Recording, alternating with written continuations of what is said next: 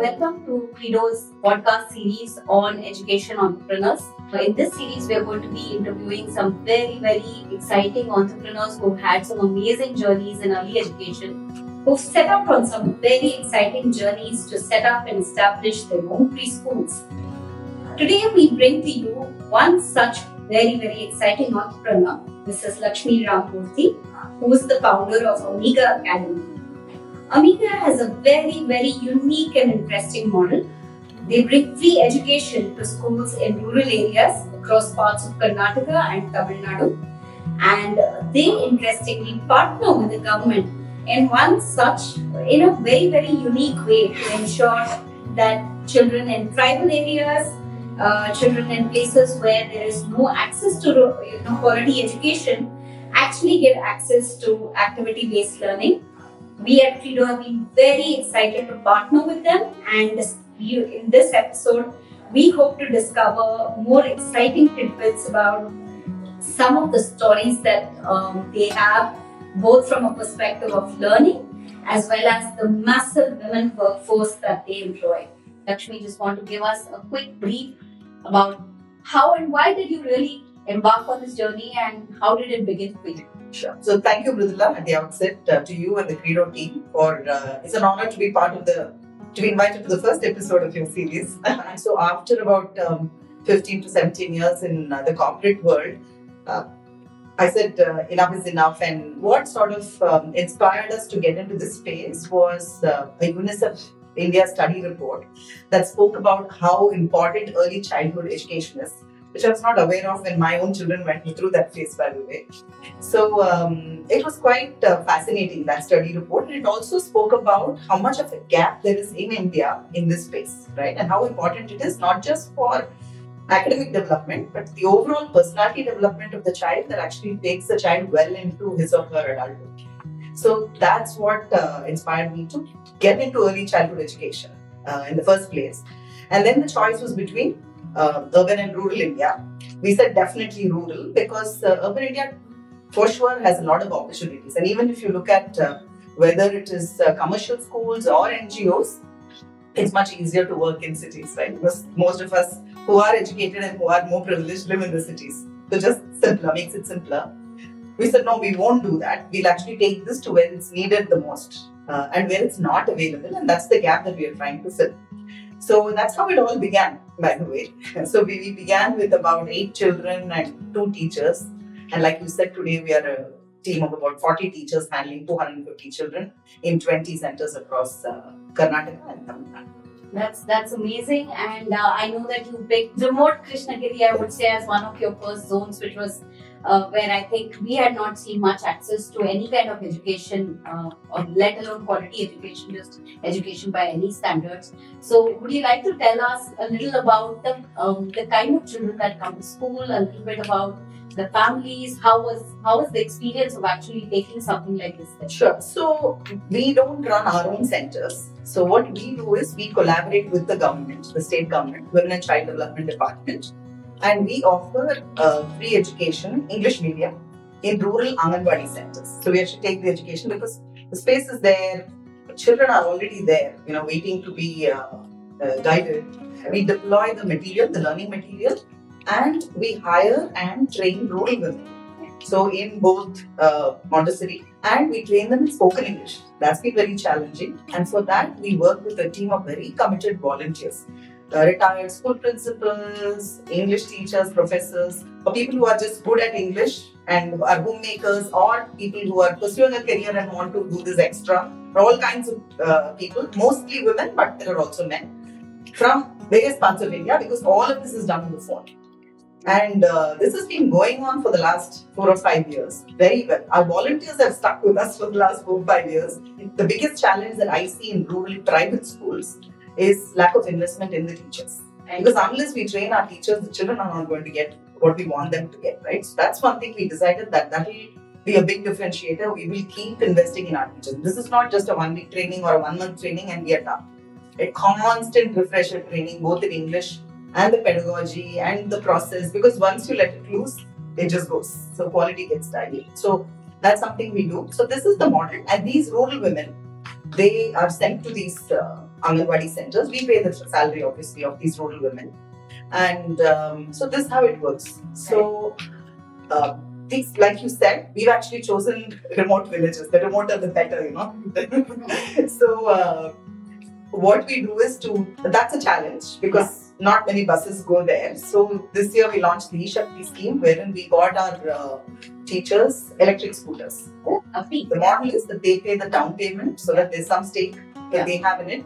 And then the monthly EMI is paid for by uh, by the organization in addition to their salary for as long as they work with the organization. So a bit of a retention strategy as well. Absolutely, and, and that's brilliant. It's not just empowering them to go faster. It's, um, I think, also But, uh, somewhere more responsibility. more responsibility, enhancing their self worth, and, um, and helping them become far more independent and confident in, by just as simple as having a two wheeler. So when we started, like you said, we start. Uh, Mega was about empowering children through education, but now we are empowering these rural women as well. So uh, in enhancing livelihood and, and all of that.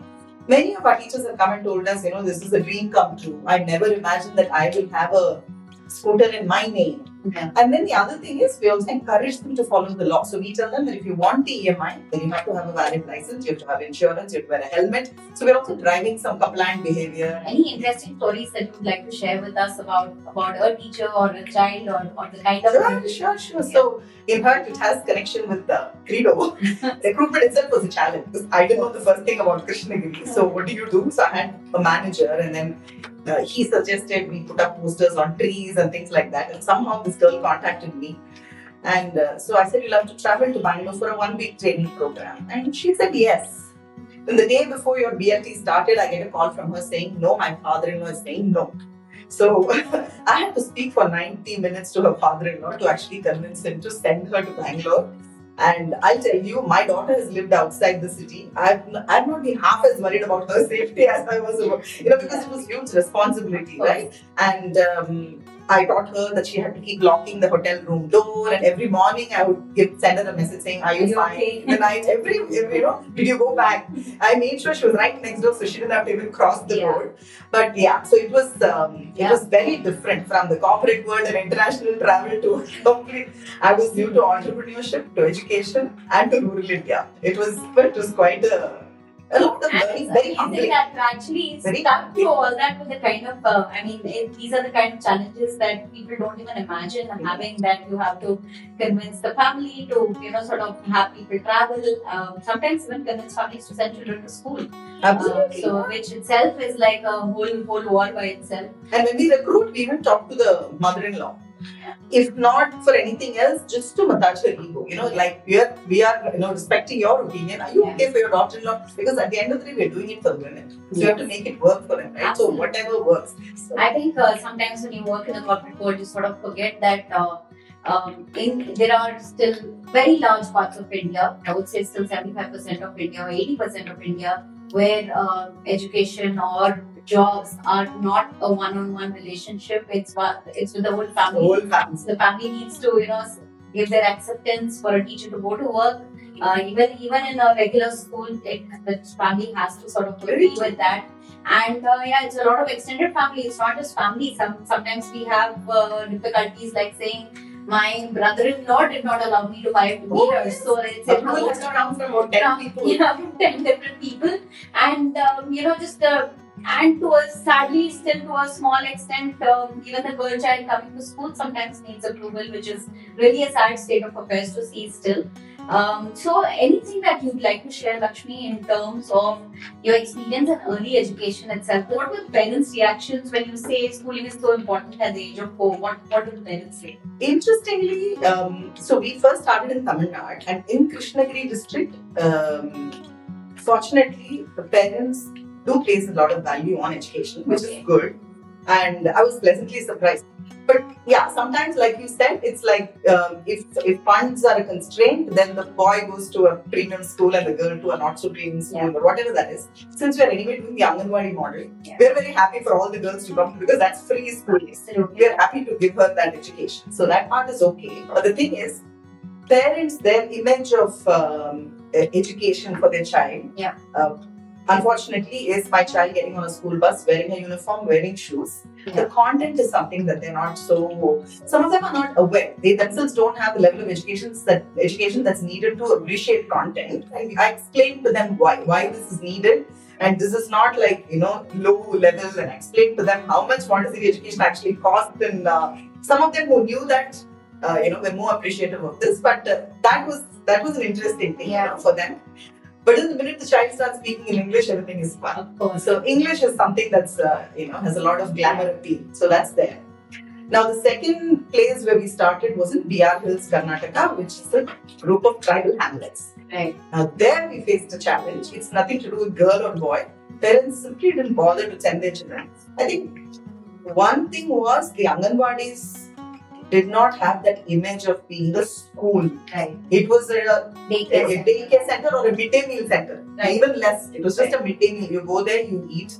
So if they are not very happy, they said, okay, might as well feed them. And if the if their house was a little further away, they'd say, if you want, you come and pick them up and drop them, but I'm not walking with my child that far. Let him just be at home. I found that motivation was much, Much less. Uh, yeah, mo- lower than in uh, Right. other rural areas, or at least in Tamil Nadu. It's not a Karnataka thing. I can see that because we've recently also started in Kollegal and uh, Kolar, Right. uh, and I'm seeing a lot of traction from the parents. Right. So, I mean, and that's quite an amazing model, Lakshmi, that we have seen in terms of somebody uh, actually partnering with an Anganwadi to make it reform. And of course, uh, we'll talk a little bit more about your model in terms of how closely Sure. you work with them. But before we get to that, uh, maybe a little bit about your experience of working with the government itself. One thing that, of course, when you said first time that you're going to be working with the Anganwadi sector, uh, I don't know if we cautioned you, but we were certainly very very uh, you know worried about it saying okay is this going to work is this scalable how much resistance are you going to have like uh, trying to transform a sector which is we all know has been difficult to work with in the past so uh, maybe you want to share a little bit about what your experience has been working in that space working with state governments So there are two parts to it. The government machinery has been quite supportive, in both the states. Uh, thankfully, they're quite uh, open to public-private partnership, and if we can contribute to uh, you know what is offered in the Anganwadis through you know trained teachers and things like that, because there is an Anganwadi worker and a helper in every center, as you know. And it's running quite well as far as the health, nutrition needs of the children uh, are concerned, and the midday meal, all the way up to the midday meal, and the care that the children are given say if they have working parents and they need a place to stay, a very safe place. So it's a very wonderfully uh, run setup, I would say. Now, when it comes to the education, um, so it- definitely the Ministry of Women, Department of Women and Child Development has a curriculum, and they have uh, they do give training to the workers, the Anganwadi workers.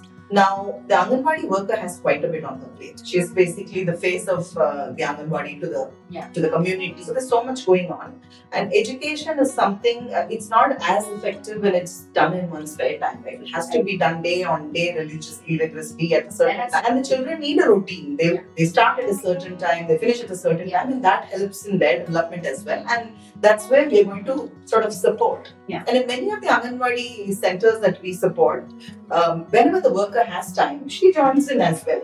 So sometimes the rhymes in the local language are introduced by her, and the English rhymes are introduced by our teacher, and it's a nice, it's nice collab- very nice collaboration. Extra pair of hands is always Yeah. good when, when, when we're talking about handling toddlers. Yeah. Sometimes the helper is on leave. Yeah. Yeah. And then this lady has to cook, and she has to do all her other work, and then she has to also you know, Yeah. take care of the safety of the children. So our teachers uh, sort of pitch in at that time. yeah that's that's So like a good. real example of public private partnerships in, in many ways Yes. And um, I know for you, a lot of the model works with uh, sponsorships and donations which come in from the various corporates. So, um, anything that you want to talk about on that front in terms of that? Sure. So we started off with only education. Yeah. We said we'll only focus on that. But if the toilet is not functional Yeah. or the building has issues, if it's just damp, then our own material is going to get spoiled. and It's not good for the children's health either. So we said no, we are not going to stop with this. So wherever we run our education program, we do infra there. We don't do standalone infra for any Anganwadi. It's a package. Right. So um, that again, the government has been very happy with that. So we built one full Anganwadi. We're building a classroom for a government school now. Yeah. And um, uh, we've renovated around almost 10 Anganwadi centers with Oh. uh, waterproofing, floor tiling, toilets, name it, whatever is needed Right. basically. Government funds can come later, but then if that's taking time, let's just do it. So we've done a lot of infra work uh, Right. since last year. So for the infra work, we've got uh, uh, corporate funding. We've got corporate funding, and uh, the other biggest cost for us is our teachers' salaries. These are the two main things. I mean, the learning material, of course. Yes. So learning material also, we've started getting corporate funding since last year. And uh, we are now CSR uh, certified, so it helps us access CSR funds. And uh, for the teacher salaries, we've been relying on individual donations from friends, family, and whoever, you know, and we are putting in our, uh, my husband and I are the trustees, so we're putting in our own personal funds as well. Yeah. So whenever we fall short, uh, you know, we just, uh, uh, you know, put in the money and pay Sure, that's it and that's that's great to hear uh, a, a, a very kind of unique model. Now, I I know I you share a lot of videos with me on how your children are learning, and every time there's so much excitement. Um, and I get thrilled when I receive a video from you from a remote child in the back of beyond of a tribal forest actually coming forward and talking with confidence. Forget the learning, just the social emotional quotient of the child. So you want to talk a little bit about which are the maybe one or two outcomes that are really? Like you said, the confidence, right? So um, these children, um, so one is they now want to uh, stand in the place of the teacher and actually take class, right? Handle the class, Yeah. and their um, classmates listen in rapt attention. That's the best part of it. So that requires a lot of confidence. Actually, telling the teacher, "I'm going to go up there and take class." Even adults have stage fear, right? Yeah. So it's I love that about uh, you know what we are doing. So that is one. Um, and the other one is that they love coming to school. Yeah. Right. So all the parents tell us that at about 8 a.m. or something, he puts on his bag and he says, Why do I have to wait till 9:30? I want to go now. And for me, that's a great win because if the child likes coming to school, then uh, everything else Yeah. happens automatically. And of course, the big stage grouping, you know the advantages, so we can see them sort of uh, teaching one another and learning from uh, the other. So, um, and then again, uh, in terms of the confidence and lateral thinking, I'm seeing that develop a lot. So, this child was sitting with these uh, mobile alphabet, and then he had the two letter V's. He puts it like this, and then he says, he yells, he says, Miss, Miss, Miss, and all of us run there thinking he's in danger or something, and he says, I made a rhombus. You know, and Brilliant. Brilliant, really. And they challenged the teachers. The teacher asked, What's the color of a banana? And then he said, White. She said, No, yellow. He said, No, you open the peel and check it's white. You know, so it actually encourages them to think uh, differently. Yeah. And um, we, of course, have trained our teachers because a lot of this, the material can be there, the teachers can be there, but unless the philosophy is followed, nothing works. We very religiously follow the philosophy, or at least we tell our teachers, which is where a lot of audits happen and all that. Please acknowledge that yes, it is indeed white on the inside and yellow on the Yeah. outside. So that's something that uh, that's one. And in terms of outcomes after they graduate from our program, um, yesterday in the annual day, a parent came and shared that uh, the first batch of students who were with us in 19, 2019 and moved away, whichever schools they've gone to, apparently they're all toppers in their respective classes. Yeah. That is something That's we were not about topping and all that at Yeah, all. yeah. That's again, like you said, uh, an unintended outcome. Yes. And I would actually attribute a lot of that to two things. One is the conceptual understanding that the children gain Yeah. because of the pedagogy and the method. And the second one is the confidence with which they're able to approach. Uh, the second thing the parents told us was that uh, none of these children need extra tuitions, whereas their older Yeah. siblings who didn't go through our program, they're all having to get support from uh, tuition teachers. That's so those that's really amazing. And I remember you religiously attending several BLTs to make sure that you get the philosophy right. And uh, you know, it, not many entrepreneurs take so much effort, but for you, the scale was always in the back of your head that I need to go and translate this to so many other people. And it's amazing how the teachers have been able to adopt that philosophy. And for us, it's always been uh, we follow the Montessori pedagogy, and it's imbibed in us, at least as far as the thought process goes, that along with foundational literacy and numeracy, uh, the social emotional is is not an add-on; it's part of the system. Absolutely. So these are three things which are very closely integrated with each other, with the literacy, numeracy, and the social quotient.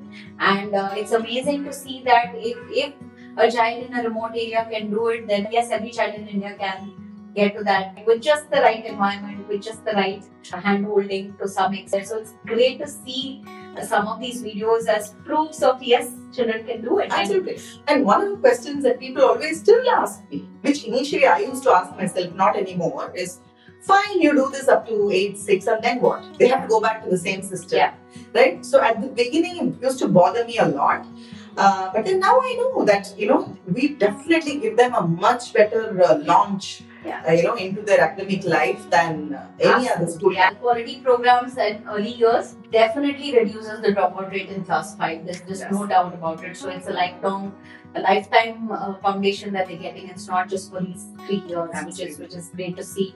Um, and uh, finally, Lakshmi, I uh, want to really talk about uh, this model that you adopted. So We've always felt at Kreedo that um, you know this is a model that's that is sustainable, that that can make sustainable change uh, in the children and this the whole systemic change is needed not small pieces which is what uh, you have adopted to a large extent um, you want to share some experiences in terms of why you chose this model Sure. versus others Sure. So, like you said, one choice was to run a chain of preschools. Yeah. Uh, the rule book says that uh, preschools have to be run on the ground floor, no first floor. And rural India, unlike your cities like Bangalore and things like that, people don't just have two, three houses, one, you know, couple of them for as an investment and one to live in kind of Yeah. thing, right? Mostly people live in that one house that they own. The space itself was a constraint. And when you run preschools, uh, there's a lot of permissions one has to get right and uh, every year they have to be renewed. So it's a lot of administrative work, and it was. Uh, I thought it'll take us away from the core of what our Yeah. focus is on early childhood education, right? And I didn't want to sort of uh, lose focus, and then we're handling so many other things Yeah. as well. And then child safety. So I said, let's do the Anganwadi thing because the space is available, the children are available. And then, um, you know, it's a setup that's been running for, for years from the 70s, and the worker and the helper, they know the village and they're there to take care of the personal needs of the children and the safety. So our budget also goes down, right? So we just focus on something that uh, only we can give, right? That we are better at or something Yes. like that. And then we started following that. right I know a lot of NGOs um, prefer to do capacity building. Mhm. Yes, that would be ideal to have the Anganwadi worker or staff member trained in the long run and for them to run it, right? To make them run it. Now, at least to begin with, we definitely didn't want to go that way because, um, like I said, the Anganwadi worker is quite busy with it's a lot of uh, Yeah. work and they a, a little bit of uh, support is definitely useful. And, and when we hire our own teachers and send them, then I have a much better quality control on the quality of what we're trying to deliver. Interesting you ask this question because in Kolar, when we launched uh, in five Anganwadi centers, the DC and the CEO of the district came and they said, We want to um, help our own uh, or empower our own Anganwadi workers. do it." I said, Yes, we can do it. Uh, then we talked about a pilot wherein we take about five centers where the Anganwadi worker is motivated and she's keen on doing it, and then we Yeah. when that becomes a success and then we roll it out, something like that. So it, um, there are a lot of things that need to be addressed before we get into something like that. But yeah, there is some talk about it, but we're still a little away from that. really quite a story, Lakshmi, and um, I think we have so many more uh, stories to share. But it's been great hearing uh, Lakshmi's journey, uh, her the stories and snippets that we sometimes get to hear from each of her centers. She does share with us regularly some of these very very heart touching stories sometimes sometimes difficult stories and sometimes really inspirational stories um, so i hope all of you enjoyed listening to lakshmi's journey it's it's quite unique and I know a lot of uh, entrepreneurs, especially a lot of women entrepreneurs out there, uh, want to get on to this um, journey of their dream of starting a preschool, starting an early education center, working in education in some way, contributing in some way. So we hope to bring you a lot more interesting episodes like this one.